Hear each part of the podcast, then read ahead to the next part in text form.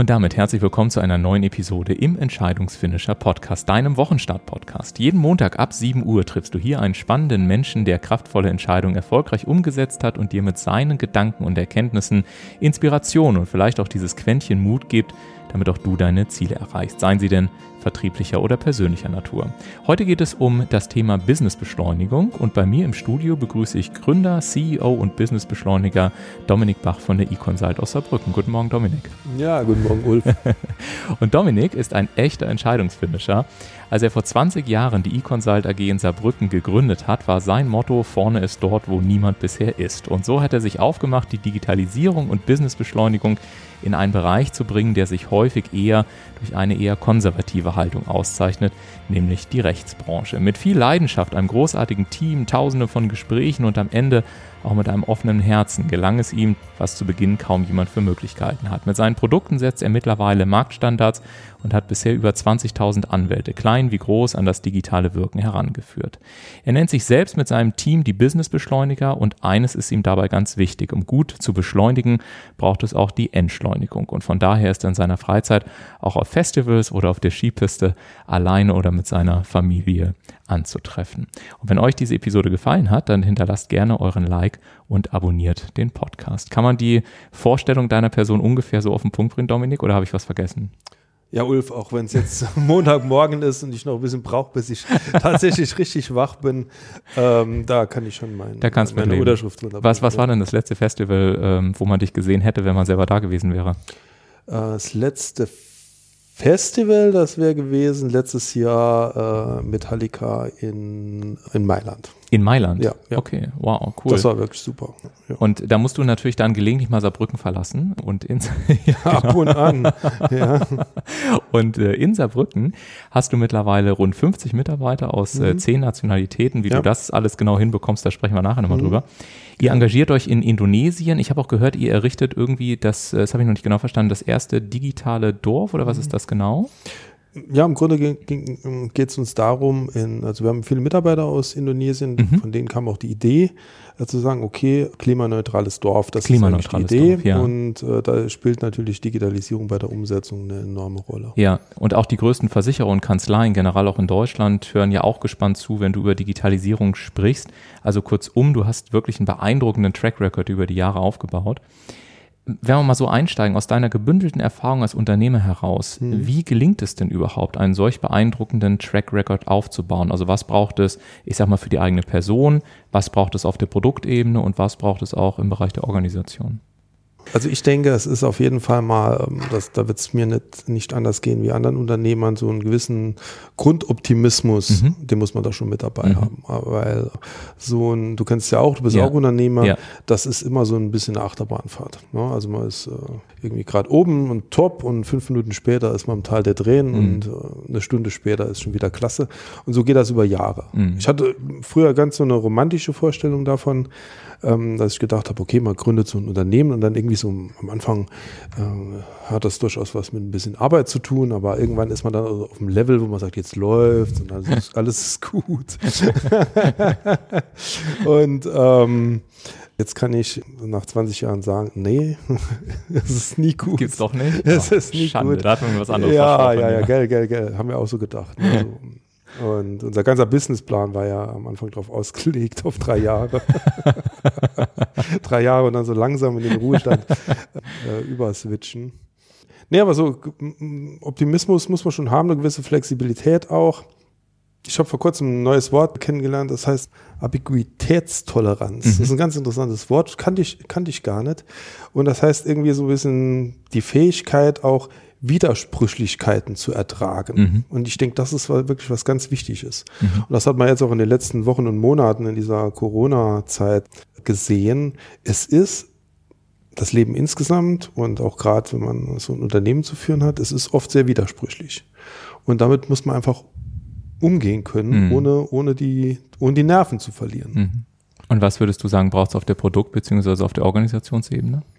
Ja, Organisationsebene ist immer so, also meiner Erfahrung nach, dass das so in Schüben kommt. Mhm. Es ist immer so eine, so eine Organisation, die ist erstmal so total lose und äh, extrem flach und äh, alle sitzen in einem Boot zu fünft und jeder rudert wie bekloppt und dann kommt irgendwann der Punkt, wo man merkt, okay, so diese nonverbale Kommunikation und diese Nullorganisation, die reicht nicht mehr und da muss man jetzt mal ein bisschen was tun. Und äh, wenn man das nicht tut, dann kommt man ins Schlingern. Also und dieses und dieses ewig, ja, wie soll man sagen, äh, das kommt immer im regelmäßigen Abständen immer wieder vor, dass man sagt, okay, man wächst, man wächst, man wächst, und dann kommt man an einen bestimmten Punkt und dann muss man die Organisation nochmal anpassen.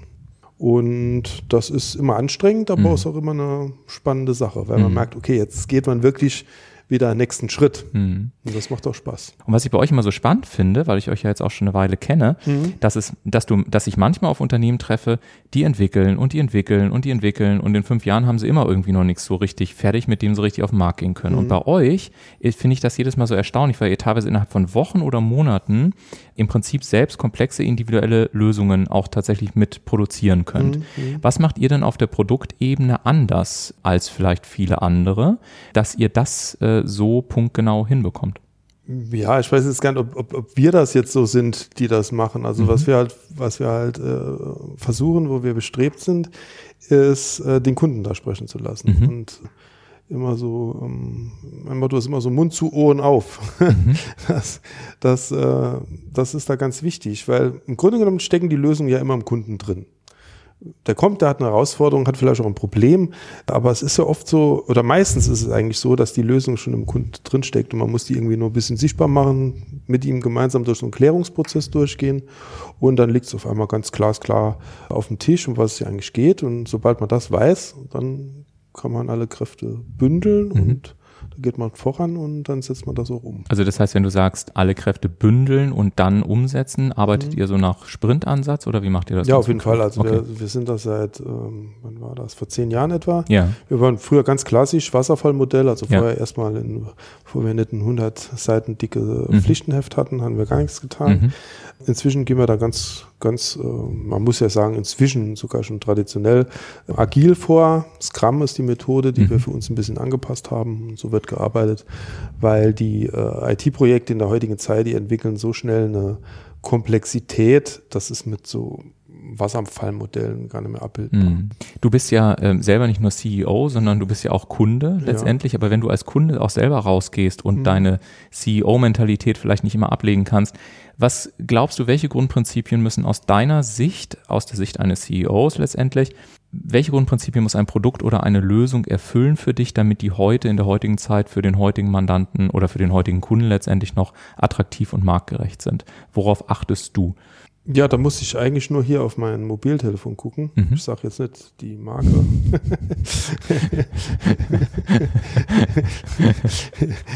also jetzt verrate ich ja doch die Marke. Also es muss einfach sein. Ja. Na, wenn ein Produkt nicht einfach ist, hat es meiner Ansicht nach ja. keine Chance mehr. Ja. Also das ist einfach so, selbst wenn es ein bisschen komplexer wird, es muss trotzdem einfach und beherrschbar sein, weil sich keiner mehr die Zeit nehmen will und auch mhm. nicht mehr die Zeit nehmen kann, sich da irgendwie groß reinzudenken. Es muss einfach sein, das Produkt, es muss eine gewisse Nachhaltigkeit auch haben. Es darf nicht so als Insel da irgendwo stehen und dann irgendwann einsam und abgehängt im Indischen Ozean da vor sich hinschwimmen, sondern es, es lebt ja in einer digitalen Welt und muss in der Lage sein, äh, sich auch mit der Umgebung zu vernetzen und zu kommunizieren. Und dann, das ist ein Thema, das wurde uns vor inzwischen seit zwei Jahren in die Hausaufgabenbücher richtig reingeschrieben mit der DSGVO. Sicherheit, das ist halt ein, ein Thema, das extrem wichtig ist. Ja. Und das ja oft noch unterschätzt wurde. Also wir haben es auch in unserer Kundschaft durchaus auch ähm, dass noch, dass noch wirklich sensible Sachen per, per E-Mail äh, weggeschickt wurden. Mhm. Aber das wird immer weniger. Mhm. Das wird wirklich immer weniger, weil die, die rechtlichen Rahmenbedingungen sind einerseits ein wirklich scharfes Schwert geworden. Also das macht überhaupt keinen Spaß mehr, wenn ja. man irgendwie mit der Datenschutzbehörde zu tun hat. Und die persönliche Haftung, das Risiko, also das persönliche Risiko, ja. nicht irgendwie, ich habe irgendwie eine Versicherung oder ich mache was im Konzern und dann äh, ja, schauen wir mal, was passiert. Mhm. Nee, ich bin dann tatsächlich auch von der persönlichen Haftung damit drin. Das mhm. ist ein enormes Risiko, mhm. was da heute auch äh, Manager in, in, in, Konzernen tragen. Und äh, deshalb muss das Ganze auch sicher sein. Und auch von der Kundenseite her wird das auch nicht mehr akzeptiert, mhm. dass man da so ein bisschen schludrig mit irgendwelchen sensiblen Daten umgeht. Ja. Also ja. wirklich Zero Toleranz. Das sind wir von Anfang an, war das ja immer unser Thema. Sind wir doch ganz gut aufgestellt, auch zertifiziert in der Hinsicht. Und da haben uns viele für belächelt und haben gesagt, hm, könnte man auch ein bisschen einfacher haben, ne? oder was ihr da ausgibt, was wir ausgeben im Jahr für Zertifizierungen und für, für Pentests und so, das ist richtig Geld. Aber jetzt im Nachhinein äh, muss ich sagen, ist das, war das von Anfang an eine gute Investition, mhm. weil die Türen gehen leichter auf. So, eine, so ein großer deutscher Versicherer, der kommt dann und der unterschreibt dann auch einfach mal einen Vertrag mit uns, weil er genau weiß, hier brennt nichts an, hier ja. gehe ich als Kunde auch kein Risiko ein. Ja. Ja, das sind so die, die drei Punkte. Mhm. Also einfach sein, keine Insellösung und sicher. Und das war zum Beispiel auch ein Punkt, kann ich auch aus meinem eigenen, also kann ich auch so zugeben, dass ich auch eure Lösung gekauft habe, mhm. obwohl ich eigentlich gar kein Anwalt bin. Mhm. Ähm, aber gerade diese, wie es sich nennt, Webakte in Verbindung mit einer einfachen Installation auf dem Handy gibt mhm. mir ja auch die Möglichkeit, auch als Berater, wenn ich dann draußen bin, jetzt ja mhm. auch, wenn die Veranstaltungen wieder stattfinden, deutlich mehr, sowas zum Beispiel wie Fotoprotokolle macht man sich ja auch am Anfang gar keine Gedanken ja. mehr. Aber wie viele Trainer, Coaches, Berater stehen draußen, die einfach mal ein Foto machen von mhm. irgendwas, das ist dann auf dem Handy gespeichert, eventuell wird es in die Cloud hochgeladen, ist schon ein riesen Datenschutzproblem, mhm. wird vielleicht über E-Mail übermittelt. Mhm. Und wenn das mal wirklich schief geht, so wie du gesagt hast, dann hat man ja auch, auch als Inhaber oder Manager eben wirklich eklatante Risiken und Haftungsrisiken. Und da wollte, habe ich auch gesagt, die will ich nicht eingehen. Vor allen Dingen, wenn man für ein paar Euro im Monat auf der Kundenseite dann eben eine Lösung erwerben kann, mit der ich dann eben einfach ein, ein datenschutzkonformes Foto mache und das eben über die verschlüsselten Kommunikationswege versenden kann. Also das ja, genau. von, von, der Seite kann ich auch nur sagen, dass dies, gerade dieses Thema der Sicherheit auch mhm. in der mhm. heutigen Zeit, also auch für mich als Kleinunternehmer, mhm. selbst wenn ich nicht aus der juristischen Branche komme, Branche komme mhm. aber schon ein immens wichtiges äh, tatsächlich am Ende des Tages. Ja, ist. es ist verrückt, absolut verrückt. Also was du angesprochen hast, ist ja genau richtig und wir haben auch viele nicht juristische, äh, ja. juristische User von unserer Webakte, weil äh, gerade auch der absolute Verzicht von uns, irgendwelche Daten ins nicht-europäische Ausland zu schieben. Also ja. wir haben wirklich alles in Nürnberg, alles bei der, bei der DATEV, also mhm. das ist dort, da brennt gar nichts an. Und man hat ja jetzt, ist ja durch die Presse gegangen, Privacy Shield mhm. existiert quasi nicht mehr und das sind alle amerikanischen großen Dienstleister, die sind ja äh, von ihrer eigenen Regierung gezwungen, mhm. halt eben Zugriff auf diese Systeme zu lassen und die kommen gar nicht umhin. Mhm. Und das ist im Moment, das ist noch gar nicht absehbar. Also mhm. gerade heute Morgen habe ich gelesen, Facebook ist sogar am überlegen, ob die sich aus dem europäischen Markt zurückziehen. Oh wow, die Nachricht ist an mir vorbeigegangen. Ja, also ich glaube da auch nicht dran, ja. das hat sich schon fast wie eine, wie eine Drohung angehört, ja. aber ich meine, was heißt Drohung? Äh, wie kann ein Kunde, äh, wie kann ein, ein Unternehmer wie der Zuckerberg damit drohen, irgendwie auf 900 Millionen Kunden irgendwie zu verzichten? Ja. Wo, also weiß ich auch nicht so, wo das noch, wo das noch hinführen soll. Aber gerade im Businessbereich ist es enorm wichtig. Die Daten sind hier und da brennt nichts an und da kann ich da auch drauf vertrauen. Mhm. Eine der großen Herausforderungen, auch gerade für, für Berater, für Trainer und so weiter, ist immer die Skalierbarkeit, weil ja. du einfach raus musst, auch aus dieser persönlichen Dienstleistungserbringung. Und so wie ich dich kennenlerne und einer der Punkte, die ich bei dir sehr schätze, ist eben deine Fähigkeit, wirklich skalierbare Geschäftsmodelle auch aufzubauen. Mhm. Ich möchte heute mal die Zeit nutzen, hier im Podcast mal die Frage zu stellen, was sind so die Geheimnisse in Anführungszeichen oder was sind die wichtigsten Schritte? Was sind so im Kern die besten Erfahrungswerte, wie es gelingt, ein skalierbares Businessmodell aufzubauen aus deiner Perspektive? Man darf nicht von der Skalierbarkeit aus denken, sondern wiederum vom Kundennutzen mhm. ausdenken. Und dann stellt sich die Frage, kann ich das, was ich anbiete, jetzt zum Beispiel in deiner Rolle als Moderator oder als Coach oder als Business Trainer, mhm. kann ich die, kann ich denselben Effekt auch erlösen, indem ich, indem ich zum Beispiel statt von Hamburg nach Saarbrücken zu fahren und dort einen ganzen Tag, quasi zwei Tage lang beschäftigt zu sein, um dann eine halbtägige Fortbildung äh, zu machen, kann ich das irgendwie auch von Hamburg aus erreichen. Mhm. Ja, dann kann ich mit dem gleichen Aufwand könnte ich dann zum Beispiel zwei entsprechende Fortbildungen am Tag machen. Mhm. Kann ich das wirklich oder fehlt mir da was? Und da stellt sich in vielen, vielen Fällen fest, nee, das kann ich. Mhm. Es gibt also wirklich viele, viele ähm, Möglichkeiten, wo man sagen kann, okay, diese Dienstleistung, die, da ist es jetzt einfach nicht notwendig, dass ich hier bin. Mhm. Ne? Sondern da kann ich auch äh, 800 Kilometer weiter weg sein oder am anderen Ende der Welt. Ja. Das ist Wurst. Aber manchmal ist es einfach auch wichtig, dass ich da bin. Mhm. Da wiederum macht es der Mix. Und wenn man dann beginnt, darüber nachzudenken, und dann wird es richtig spannend, dann sagt man, okay, was ist denn jetzt eigentlich der Unterschied? Warum ist es einmal notwendig, dass ich da bin, einmal ist es nicht notwendig, dass ich da bin. Und wenn, es, wenn ich feststelle, an den und den Punkten ist es nicht notwendig, dass ich persönlich da bin, dann stellt sich die Frage, in der nächsten Schicht muss es denn live sein? Also da habe ich mal einmal habe ich mir schon Fahrzeiten und so mhm. gespart. Dann muss es live sein oder kann ich es auch aufzeichnen? Kann ich es abrufbar machen? Mhm. Ist das vielleicht sogar ein Vorteil für den Kunde? Mhm. Ja. Und plötzlich habe ich die eine und dieselbe Dienstleistung, die bringe ich nicht einmal, sondern die bringe ich zehnmal, hundertmal, tausendmal. Mhm. Und habe sie aber, der Zeitinvest vorher, der war nur einmal. Und dann beginnt es sehr interessant zu werden. Mhm. Und wenn man dieses Klavier dann spielt, zwischen was kann ich wirklich skalieren, bis hin zur Nanoberatung, bis hin zu, ich biete hier, ich fabuliere jetzt einfach mal so, ich habe hier so ein Beratungsportfolio, da kann ich mir klick, klick, klick zwei Minuten Videos angucken oder mal eine Stunde Kurs machen oder das habe ich alles voll skalierbar. Und das kombiniere ich dann mit ich komme dann einmal im Jahr, komme ich mal zwei Tage intensiv Ja. nach Saarbrücken und dann gehen wir mal Themen durch, die wir, die wir über dieses Medium einfach nicht gebacken bekommen. Und dann kriege ich plötzlich einen ganz spannenden Mix und äh, Mhm. was es dann in Skalierbarkeit ausmacht und auch in ja, Effizienz. Das zeigt sich ja dann Mhm. sehr schnell. Wenn ich mit vielen Unternehmern über dieses Thema Skalierbarkeit spreche, dann merkt man so nach einiger Zeit, dass auch das Thema Geld auf einmal mit eine Rolle spielt. Mhm. Und dann gibt es irgendwie so in meiner Welt, also was ich sehr häufig höre, ist, dass die einen dann sagen, also du musst ganz klassisch mit so einer Produktleiter anfangen, da machst du am Anfang irgendwie 29 Euro und so weiter und dann gehst du die Treppe hoch. Die anderen sagen, nee, auf gar keinen Fall, du musst gleich irgendwie mit 5000 Euro einsteigen, gehst ins Premium-Produkt und skalierst von dort aus. Also irgendwie alle nutzen das Wort Skalierung, aber irgendwie kommen sie auch aus total unterschiedlichen Richtungen. Was sind so deine Erfahrungswerte? Was ist die beste Skalierungsoption oder was, womit hast du die besten Erfahrungswerte gesammelt, wenn man im Prinzip darüber nachdenken will, zum Beispiel eine Dienstleistung oder ein Produkt auch wirklich weit zu reichen und ähm, eine entsprechende Skalierbarkeit aufzubauen?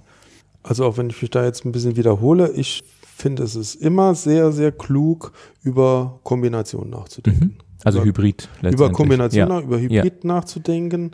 Natürlich geht das andere auch, Mhm. ne? aber das sind immer, das sind immer, sagen wir mal, ich bin, ich bin gar nicht so sonderlich risikobewusst. Ja. So, und wenn ich, gehen wir mal in beide Richtungen, holen wir einmal das ganze Extremprodukt, ich mache das extrem hochpreisig, ja, dann muss aber wirklich, dann muss absolut alles stimmen. Mhm. Ja. Das heißt, dann wird nicht akzeptiert, dass irgendwo auch noch im Hintergrund nur irgendein Schatten irgendwie Ja. auf den Boden fällt oder so bei einem Video. Oder ich gehe, und dann habe ich natürlich relativ hohe Anfangsinvestkosten. Mhm. Ich muss das überhaupt mal können. Da wird ja auch nicht akzeptiert, dass dann die Sprache nicht genau stimmt. Ja. Da muss ich, also wenn ich dann konkurriere mit echten TV-Formaten zum Ja. Beispiel, dann muss ich auch liefern. Genau. Und das liefere ich nicht einfach mal so, indem ich sage, okay, ich mache jetzt mal, in, ich, ich hole jetzt mal ein Handy und, und klebe mir das irgendwie an die, an die Wand und, und, und damit geht das dann einfach Ja. nicht. Ne? Umgekehrt ist es so, wenn ich das extrem niedrigpreisig mache und sagen wir mal, ich gehe von 5, 6, 7, also irgend so einen kleinen Euro-Wert aus Mhm. im Monat,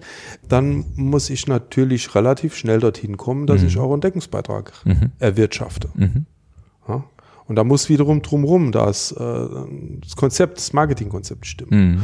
Und so eine Kombi, sehr interessant. Ja, ja. Sehr, sehr, sehr interessant. Ich habe das war, du kennst vielleicht so diese Modelle. Es gibt so Abo-Modelle, wo im Internet zum Beispiel äh, im Finanzmarkt oder so, wo man sich so Papers, ne, so Genau. News Ja, quasi, ja. quasi reinholen kann. Das ist ja ein Modell. Mhm. Ja? Da sind durchaus Leute bereit dafür, 50, 100, 150 Euro im Monat zu bezahlen. Die kriegen Mhm. dann redaktionell aufbereitet, jede Woche kriegen die News. Genau. Ja, so, ist ein gutes Modell. So, dann gibt es das Modell der Individualberatung. Mhm. Äh, Individualberatung ist, komm her, frag mich was. Dann gibt es das Modell der, des quasi des Seminars. Mhm. Ne, mach ein Abo und äh, jeden Monat kommen dann Leute vorbei und denen erzählst du dann einmal, äh, wie, wie, wie, wie, wie zäume ich ein Pferd äh, und einmal, wie repariere ich einen Dieselmotor. Mhm. So, ne? Okay. Nun, nun haben die aber alle ihre, ihre Schwäche darin, dass, dass der Bedarf für, für dieses jeweils sehr spitze Produkt nicht in jedem Monat da ist. Wenn ich es dann wiederum kombiniere und Mhm. sage, pass mal auf, ich bringe eine, ich bringe eine Leistung, nur mal so aus dem, aus dem Off gesprochen, und sage, einmal im Monat kriegst du von mir A. Ne? Ich sag dir Viertelstunde, what's new, Mhm. Pussycat. Zack, zack, zack, zack, zack, aus meiner Branchenkenntnis. So, dann halte ich eine Viertelstunde, mache ich dir jetzt mal pushmäßig ein, ähm, was Sie schon immer wissen wollten, über. Mhm. Fachlich. Zack, zack, zack, zack, zack. Und dann habe ich noch eine Viertelstunde und jetzt könnt ihr alles, was euch im letzten halben Jahr auf, den, auf der Seele gebrannt hat, Mhm. ne, so an Fragen, das könnt ihr jetzt individuell hier loswerden. Oder sogar vielleicht noch in der Community sogar noch äh, drüber diskutieren. Mhm. Da kenne ich einen Verlag, der hat das genauso gemixt und hat das rausgebracht und hat super Erfolge damit. Mhm. In einer sehr konservativen, sehr professionellen Zielgruppe. Weil ganz klar, vorher, vorher war ganz klar, ja, hm, nur für so ein Infoprodukt, nee. Bezahle ich kein Geld. Ja. Hm, nur für so ein Seminarprodukt, ja, da bezahle ich immer, ne, ich, ich finde von den, von den zehn Seminaren finde ich drei interessant, da müsste ich ja. sieben, ne, oder, oder nur eine Fragerunde, hm, mhm. da bezahle ich jetzt auch nichts für, mhm. aber so ein guter Mix. Mhm. Und ich glaube, dass dieser Mix wahrscheinlich dann auch so ein bisschen in Verbindung steht ähm, mit der Frage, wie kommen wir denn heutzutage auch an Kunden ran? Ich weiß, dass ihr jetzt zum Beispiel auch bei dem Thema Digitalisierung natürlich mhm. mehr und mehr auch zum Beispiel über das Thema YouTube ja. sprecht oder eben auch TikTok Absolut. mit auf der Liste habt ja. und so. Das heißt, die Kommunikation ändert sich heute. Und ich würde jetzt gerne schon auch nochmal so ein Stück auf deine Branche eingehen. Wie erlebst du das denn in deiner Branche bei den Anwälten, Steuerberatern, Versicherungen, Wirtschaftsprüfern, beziehungsweise du sagtest sogar auch, wir haben auch äh, Nichtjuristen bei uns. Also wo steht diese Branche, wenn man so über Kommunikation bei YouTube und TikTok und ähnliches nachdenkt? Hm. Also als Branche würde ich sagen, wenn ich jetzt mal auf die Rechtsbranche gucke, die steckt, was so äh, Social Media betrifft, sagen wir mal, wenn man es jetzt mal mit dem, mit dem Autozeitalter vergleicht, mhm. ne? Mhm. also so der erste äh, von Daimler entwickelte äh, Motorenwagen. Also ich würde sagen, die Branche, die ist so 1910. Mhm. Dort steht die. Ganz krass. Also es gibt ein paar durchaus sehr gute Leute, die im Internet auch schon viel machen, gerade auf YouTube. Aber selbst das ist noch gar nicht ausgereizt von dem, was, was, was wirklich geht. Ja. Ich habe äh, einen Anwalt, der ist im Moment auf TikTok unterwegs, mhm. und zwar richtig konsequent, der hat 2,2 mhm. Millionen. 2,2 Millionen. 2,2 Millionen Follower. Follower. Und die kriegst du natürlich, die kriegst du natürlich deshalb, wenn du ein gutes Produkt hast. Das ja. macht er wirklich super, witzig, ja. echt klasse. Aber es zeigt auch, da hat jemand erkannt, aha, hier tut sich ein neuer Kanal auf und den besetze ich jetzt mal. Mhm. Ansonsten ist es so, da fehlt natürlich immer noch so ein bisschen die, die Fantasie und auch der Umgang mit Medien. Mhm. Guck das einfach mal an, geh mal ein bisschen auf YouTube und gib mal ein, was weiß ich, Video, Rechtsanwalt oder, oder suchst da Themen raus. Mhm. Zum Beispiel, ja, so Klassiker, muss ich auf einen Strafbefehl reagieren ja. oder so. Und diese, diese Informationsübermittlung in YouTube und so, die ist extrem kurz und mhm. extrem super auf den Punkt. Und mhm. die, und die Jungen wie, wie Rezzo oder so, die machen das wirklich super. Mhm. Und auch die, die, äh, diese Games spielen online und wo andere Leute bei zugucken oder so, das, die machen das wirklich richtig klasse. Die sind sofort auf den Punkt. Mhm. So, und da geht ein Anwalt, geht dann ins, ähm, äh, also jetzt ohne die Kollegen hier beschimpfen zu wollen. Aber so ein Anwalt, wenn der, wenn der irgendwie auf YouTube so einen kurzen ähm, Schnipsel macht, zum Beispiel über das, um jetzt das Thema, äh, was weiß ich, muss ich, muss ich, wenn die Polizei mich ruft, muss ich kommen. Ne? Ja. Na, so dann wird erstmal das Gebäude gezeigt, mhm. ne, das Kanzleigebäude. Mhm. Dann äh, sieht man über 20 Sekunden einen Anwalt oder eine Anwältin, der vor einem Bücherregal steht mhm. und, und versonnen in juristische Literatur blättert. Mhm. Und dann erzählt er mal was mhm. ne, in einer halben Stunde. Ja. Und äh, so funktioniert das nicht. Mhm. So funktioniert das nicht, sondern es ist einfach ganz krass. Die Leute wollen was wissen. YouTube ist wird völlig falsch wahrgenommen. Das ist kein Unterhaltungsmedium, das ist nicht Netflix. YouTube ist, ein, ist eine Suchmaschine und da will ich genau wie in Google, ich will was eingeben und will sofort eine Antwort bekommen. Ja, und die definitiv. aber nicht schriftlich, ja. sondern die Antwort kurz und mündlich ja. am besten in Videoform. Und das, was du gerade gesagt hast, das sagst du ja auch als Jurist, denn du bist ja selber studierter jo. Jurist. Wie hast du denn so mal ganz nebenbei gefragt, wie hast du eigentlich den Switch von dem, von der Juristerei in die IT gemacht? Was war das auslösende Ereignis? Also ehrlich gesagt, also unter uns, uns hört ja jetzt keiner zu. Ja. Äh, also ich bin immer noch nicht in der IT. Okay. Ich bin noch nicht in der IT. Ich bin äh, noch weiterhin einfach im Grunde genommen da, wo ich sage Anwaltsbusiness, mhm. äh, wie geht man mit Mandanten um und mhm. die Medien wechseln sich halt einfach ja. ab. Aber ich bin jetzt keiner, also frag mich um Gottes Willen nicht, wie man irgendwie eine Grafikkarte in einem äh, PC wechselt oder wie man irgendein Programm installiert oder sowas. Das muss für mich einfach sein und, und deshalb habe ich auch die Sorte von Handy, die hier liegt. Ne? Ich, also ich habe mich da auch nie als ITler, äh, mhm. ITler verstanden. Selbst mhm. unser kompletter Chef von der, von der kompletten Entwicklung, mhm. Der ist äh, Volljurist. Ist auch Volljurist, ja, ja, okay. Der hat mit mir damals schon juristische Seminare belegt. Da wussten wir noch gar nicht, dass wir irgendwie mal irgendwann was zusammen machen. Spannend. Und das, was ihr jetzt macht, ich hatte es eingangs schon gesagt, ich finde diesen Begriff so schön, den du mal geprägt hattest äh, im Gespräch mit uns beiden. Sagst du, wir bauen eigentlich sowas wie digitale Schnellboote. Mhm. Also etwas, was schnell auch andockfähig mhm. ist, was man im Zweifel auch schnell wieder rausnehmen mhm. kann, was die bestehenden IT-Systeme nicht belastet, mhm. ähm, so wie du gesagt hast, was auch DSGVO-konform ist und so weiter. Ja. Und eine äh, zentrale Lösung in eurem Hause, sie nennt sich Webakte. Mhm. Da will ich eben nochmal drauf eingehen, weil nicht nur, dass die mittlerweile Marktstandard ist, sondern korrigiere mich bitte, wenn ich die Zahlen jetzt falsch nenne, aber ich habe gehört, über drei Millionen Schadensabwicklungen werden allein darüber darüber abgewickelt Mhm. per Anno. Es sind 18.000 Anwälte angeschlossen. Es Mhm. wird mit einer halben Million Kunden, also sprich Mandanten, täglich darüber kommuniziert. Mhm. Also es ist ja ein immenser Track Record, den ihr auch letztendlich wirklich als Erfahrungswert habt. Mhm. Wenn ich jetzt sage, sei ich äh, jetzt mal Anwalt oder, oder Steuerberater, Wirtschaftsprüfer, Versicherung, Unternehmer, klein wie groß, völlig egal. Mhm. Wenn ich sage, ich möchte mich heute wirklich digital aufstellen, Ja. Woran erkenne ich als mehr oder minder Laie, ob eine digitale Lösung wirklich was taugt oder ob sie mich am Ende nur Zeit und Nerven kostet? Mir wurde im Jurastudium beigebracht, Trauschau wem. Mhm. Das ist eigentlich schon ganz schön wichtig. Mhm. Na, also, wo kommt die Lösung eigentlich her? Wer hat die gebaut? Wer ist daran beteiligt? Welche Kunden nutzen das? Kann ich vielleicht mit einem Kunden sprechen, der so eine Lösung schon im Einsatz hat, bevor ich hier irgendwie äh, meinen Mitarbeitern was aufdrücke, was nachher nicht funktioniert oder womit die nicht zurechtkommen? Mhm. Da gibt es ja relativ viele Möglichkeiten, das vorher rauszufinden. Mhm. Dann passt das zu mir, ganz wichtig.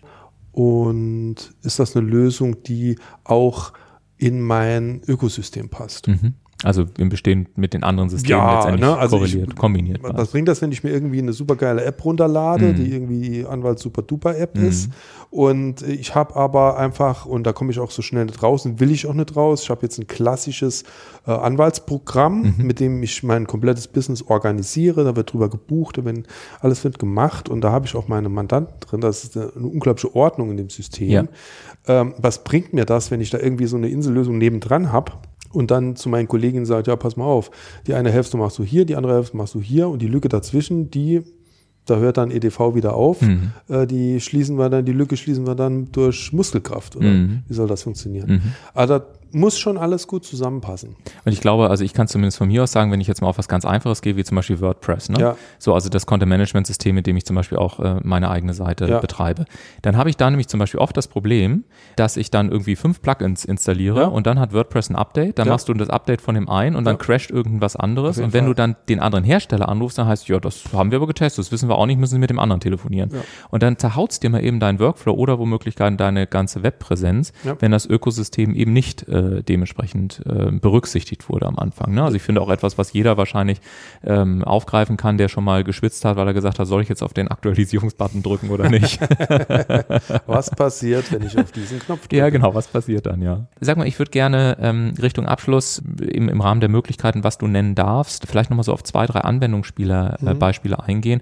Und zwar ganz bewusst auch nochmal so aus dem Business-Kontext. Ich weiß, dass ihr ja auch viele namhafte Kunden habt, Mhm. die zum Beispiel eure, über eure Lösung Kommunikation anders aufbauen. Also Mhm. äh, die es für Gewinnspiele einsetzen, die es für Kommunikation einsetzen, wenn zum Beispiel per SMS mal schnell ein Foto übertragen Mhm. Genau, werden soll und so mal ganz einfach Mhm. gesagt. Kannst du uns mal zwei, drei Beispiele, wenn du darfst, von Firmen nennen, mit denen ihr Lösungen entwickelt habt, dass man mal nochmal so ein Gefühl dafür bekommt, wo doch der Trend hingeht, wenn man über digitale Kommunikation spricht? Was ja immer sehr interessant ist, ist, du hast ja eben angesprochen, das ist gerade so große Konzerne, die Mhm. zu unseren Kunden gehören, ist, äh, wir haben ja von den 100 größten Versicherungsunternehmen in Deutschland sind ja weit über 20 Kunden von uns. Mhm. Und die haben, wir haben das Problem ja ganz krass. Die haben ja in der Regel sehr monolithische ähm, Bestandssysteme. Mhm. Ja, so, das ist alles super strukturiert, da ist alles zusammen. Und ihre Kunden wiederum, die leben in der WhatsApp-Welt. Ja. So, und wie verbindet man jetzt diese Welten? Ja. Denn das ist so der, der Grundschmerz, der dort vorhanden ist, weil ich kann ja so ein monolithisches System kann ich ja nicht dauernd aufbohren. Ja. So, da wir da aber jetzt, einen, sagen wir mal, wir da einen guten Kanal rein haben, Schnittstelle heißt das Mhm. ja dann irgendwie technisch, können wir sagen, okay, äh, arbeite du weiter mit deinem monolithischen System und wir kümmern uns um die immer individueller werdenden Kundenanfragen, Mhm. die da irgendwie kommen. Und da gibt's die, da gibt's die tollsten Sachen. Das eine ist so ein großer Kunde von uns, der äh, aus der Automobilclubbranche kommt, Mhm. ohne da Namen zu nennen. Die haben gesagt, okay, unsere Kunden, die sind irgendwo, die haben irgendwo eine Panne und Mhm. wissen aber nicht wo. Können wir denen nicht irgendwie was aufs Handy schicken, dass sie sofort ihre äh, Ortsdaten überschicken können? Oder dass die ein Bild hochschicken können? Oder dass die sagen können, guck mal, hier vorne habe ich den und den Schaden, schick mir das mal rüber, dass man das noch äh, übermitteln oder analysieren kann. Ohne dass der Kunde irgendwas installieren muss, weil Mhm. da, hat er, da hat er einfach nicht den Nerv für. Ja. Ne? Oder ein ähm, anderer Kunde von uns, außer, auch aus der Versicherungsbranche, aus, aus Köln, der hat so ein, ein Leistungsspektrum, das nennt sich, also da kann man sogar, wenn man dort versichert ist, kann man sogar noch die Reifen einlagern lassen. So, das war ein, ein Aufwand, da muss ich mit Zetteln rumrennen und hin und her. Und jetzt geht das einfach über QR-Codes, die wir über unser System zack, zack, zack, kundenbezogen aufs Handy schicken. Damit geht er dann zu, zu Mercedes oder wo auch immer er hingeht. Und das wird dann einmal ähm, den Scanner draufgelegt und schon wird das alles miteinander verknüpft. Und das Ganze kann man halt eben tun, ohne dass wir an die großen Bestandssysteme ran müssen und an die Haus-IT, die dann sagt, oh, das ist eine super Idee, ja, Ja. aber kommen 2023 mal Ja. wieder. Und das ist äh, eine Aufgabe, die wir immer, immer öfters übernehmen. Ja. Und zwar nicht nur in, äh, bei, bei Konzernen, Mhm. sondern auch Anwaltskanzleien, Steuerberaterbüros, da geht's Mhm. ähnlich. Ja, und ich kann das ähm, in, insofern gut nachvollziehen. Ich hatte neulich ein Strategieprojekt in der Finanzbranche, habe mit relativ vielen Banken dann tatsächlich telefoniert, auch Bankvorständen und so weiter. Und ähm, die sagten, was mich tatsächlich geschockt hat, also nur um das nochmal zu bestärken, was du gesagt hast, sie sagen, wissen Sie, wir haben manchmal so ein unglaubliches IT-Erbe an der Hacke, dass alleine ein Datenfeld, was wir zusätzlich irgendwo rein programmieren wollen würden, Hunderttausende von Euros kosten, weil unsere IT-Strukturen so wahnsinnig miteinander verwoben und, und einfach so auch komplex geworden sind. Ja, Höller. Und äh, gleichzeitig haben sie es aber genauso wie du sagst mit Mandanten zu tun, die sagen, so what? Also dann Ja. erfinde irgendwas, Hauptsache ich kann auf den Knopf bei meinem Handy drücken und ich habe eine Lösung, die funktioniert. Und zwar nicht gestern, äh, nicht heute, sondern gestern. Und bitte, so wie du auch gesagt hast, einfach und schnell und sicher, äh, am besten mit, dem- mit dem Handy oder mit dem Fingerabdruck, dass das Ganze dann funktioniert. Also ich finde es unglaublich spannend, in welchem massiven Spagat ja letztendlich sich immer mehr Unternehmen oder Versicherer oder wie auch immer befinden, um gerade die neuen äh, Kunden von heute dann abzuholen. Ja, da geht, da, das, das geht allen gleich. Mhm. Das ist überall gleich. Und also es, es gibt ja zwei Lösungsansätze, die einfach nicht funktionieren. Der eine Lösungsansatz ist, ich gebe meine, ich gebe, ich gebe das einfach nicht weiter, ich ignoriere das einfach. Ja. wird ja auch viel gemacht, dass man sich die Welt macht, wie sie mir gefällt Ja. und sagt, ja, ist gar nicht so wichtig, der Kunde will das gar nicht, der, der hat auch ein bisschen Zeit. Nee, hat er nicht. Mhm. Punkt. Der will das sofort haben. Das funktioniert nicht. Das, was auch nicht funktioniert, ist, dass ich dem so eine Scheindigitalisierung biete.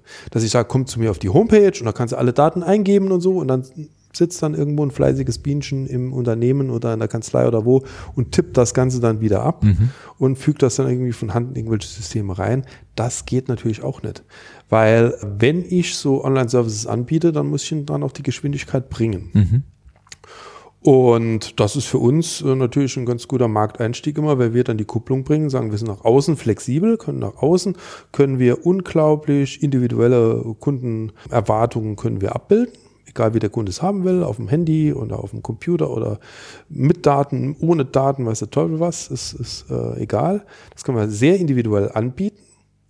Und dann können wir die Daten stand, also standardisiert über standardisierte, stabile Schnittstellen in die Großsysteme einspeisen. Und das funktioniert bei Anwaltskanzleien wie bei großen Unternehmen. Und wer hätte vor 20 Jahren gedacht, dass das alles mal möglich wird, Oh. als du losgelegt hast und ja tatsächlich jetzt am Markt zumindest äh, für viele sehr, sehr bekannt bist.